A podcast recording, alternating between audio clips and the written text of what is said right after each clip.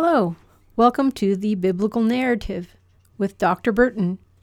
Today we're going to continue talking about theology. We're going to look at chapter 2 of the Westminster Confession of Faith of God and of the Holy Trinity. We're addressing this because a question came up about the Trinity in the locals conversation so I thought we'd read through this and discuss it.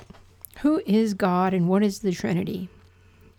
Section 1 of chapter 2 begins There is but one only living and true God who is infinite in being and perfection, a most pure spirit, invisible, without body, parts, or passions, immutable, immense, eternal, incomprehensible, almighty, most wise, most holy, most free, most absolute, working all things according to the counsel of his own immutable and most righteous will for his own glory, most loving, gracious, merciful, long suffering, abundant in goodness and truth, forgiving iniquity, transgression, and sin, the rewarder of them that diligently seek him and withal most just and terrible in his judgments, hating all sin, and who will by no means clear the guilty.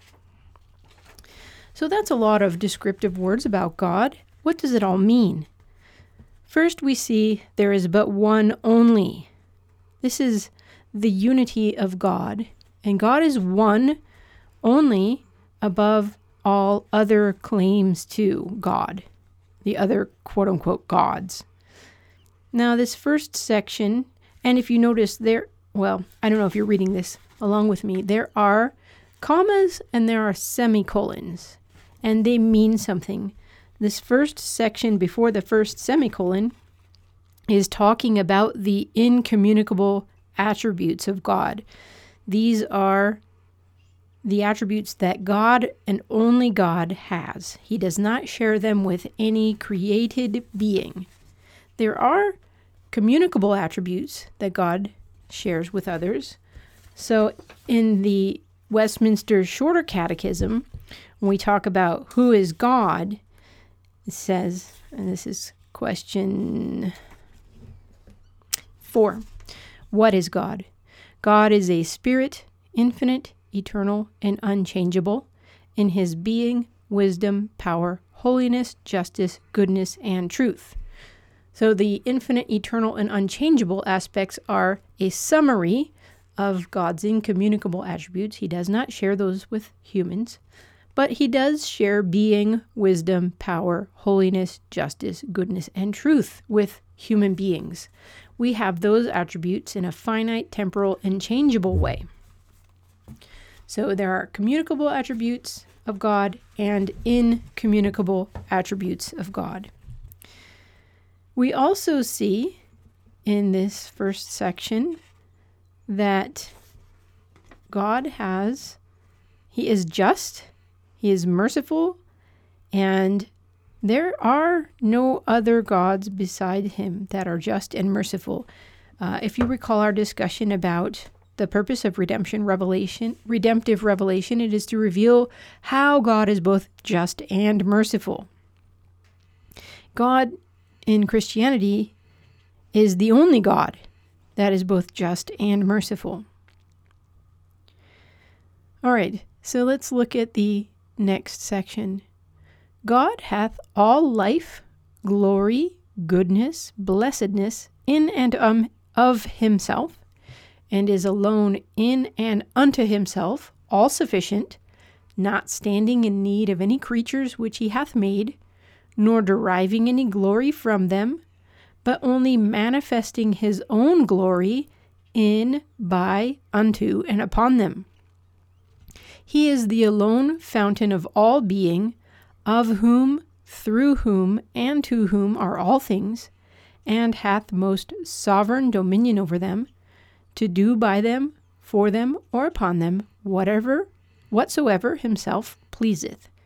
In his sight all things are open and manifest.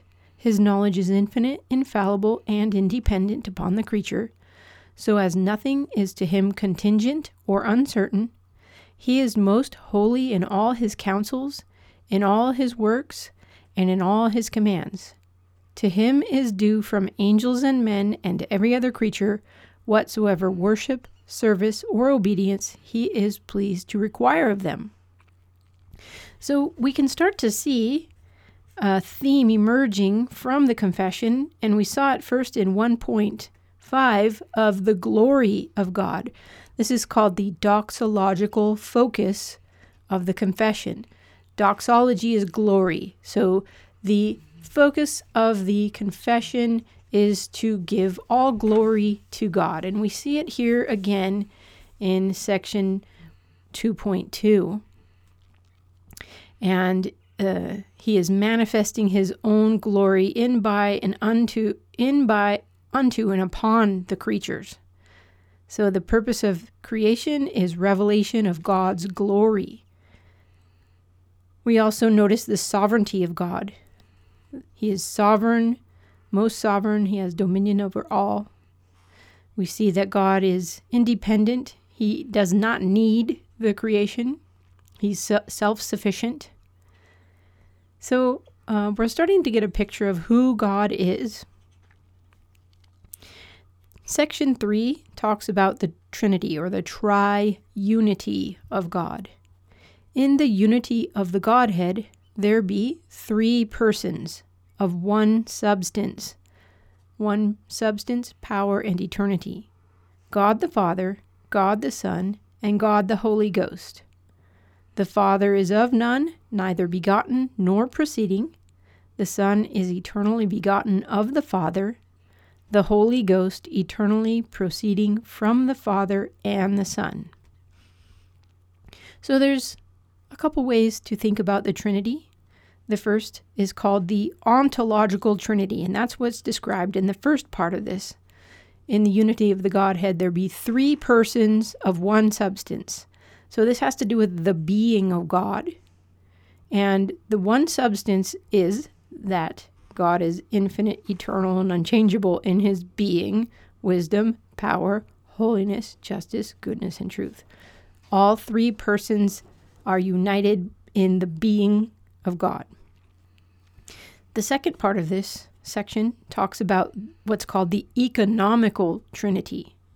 And the economical trinity has to do with the uh, relationship of the three persons of the Trinity, and uh, the Father is not begotten, but the Father is a father in relation to the Son. It's a, an eternal relationship.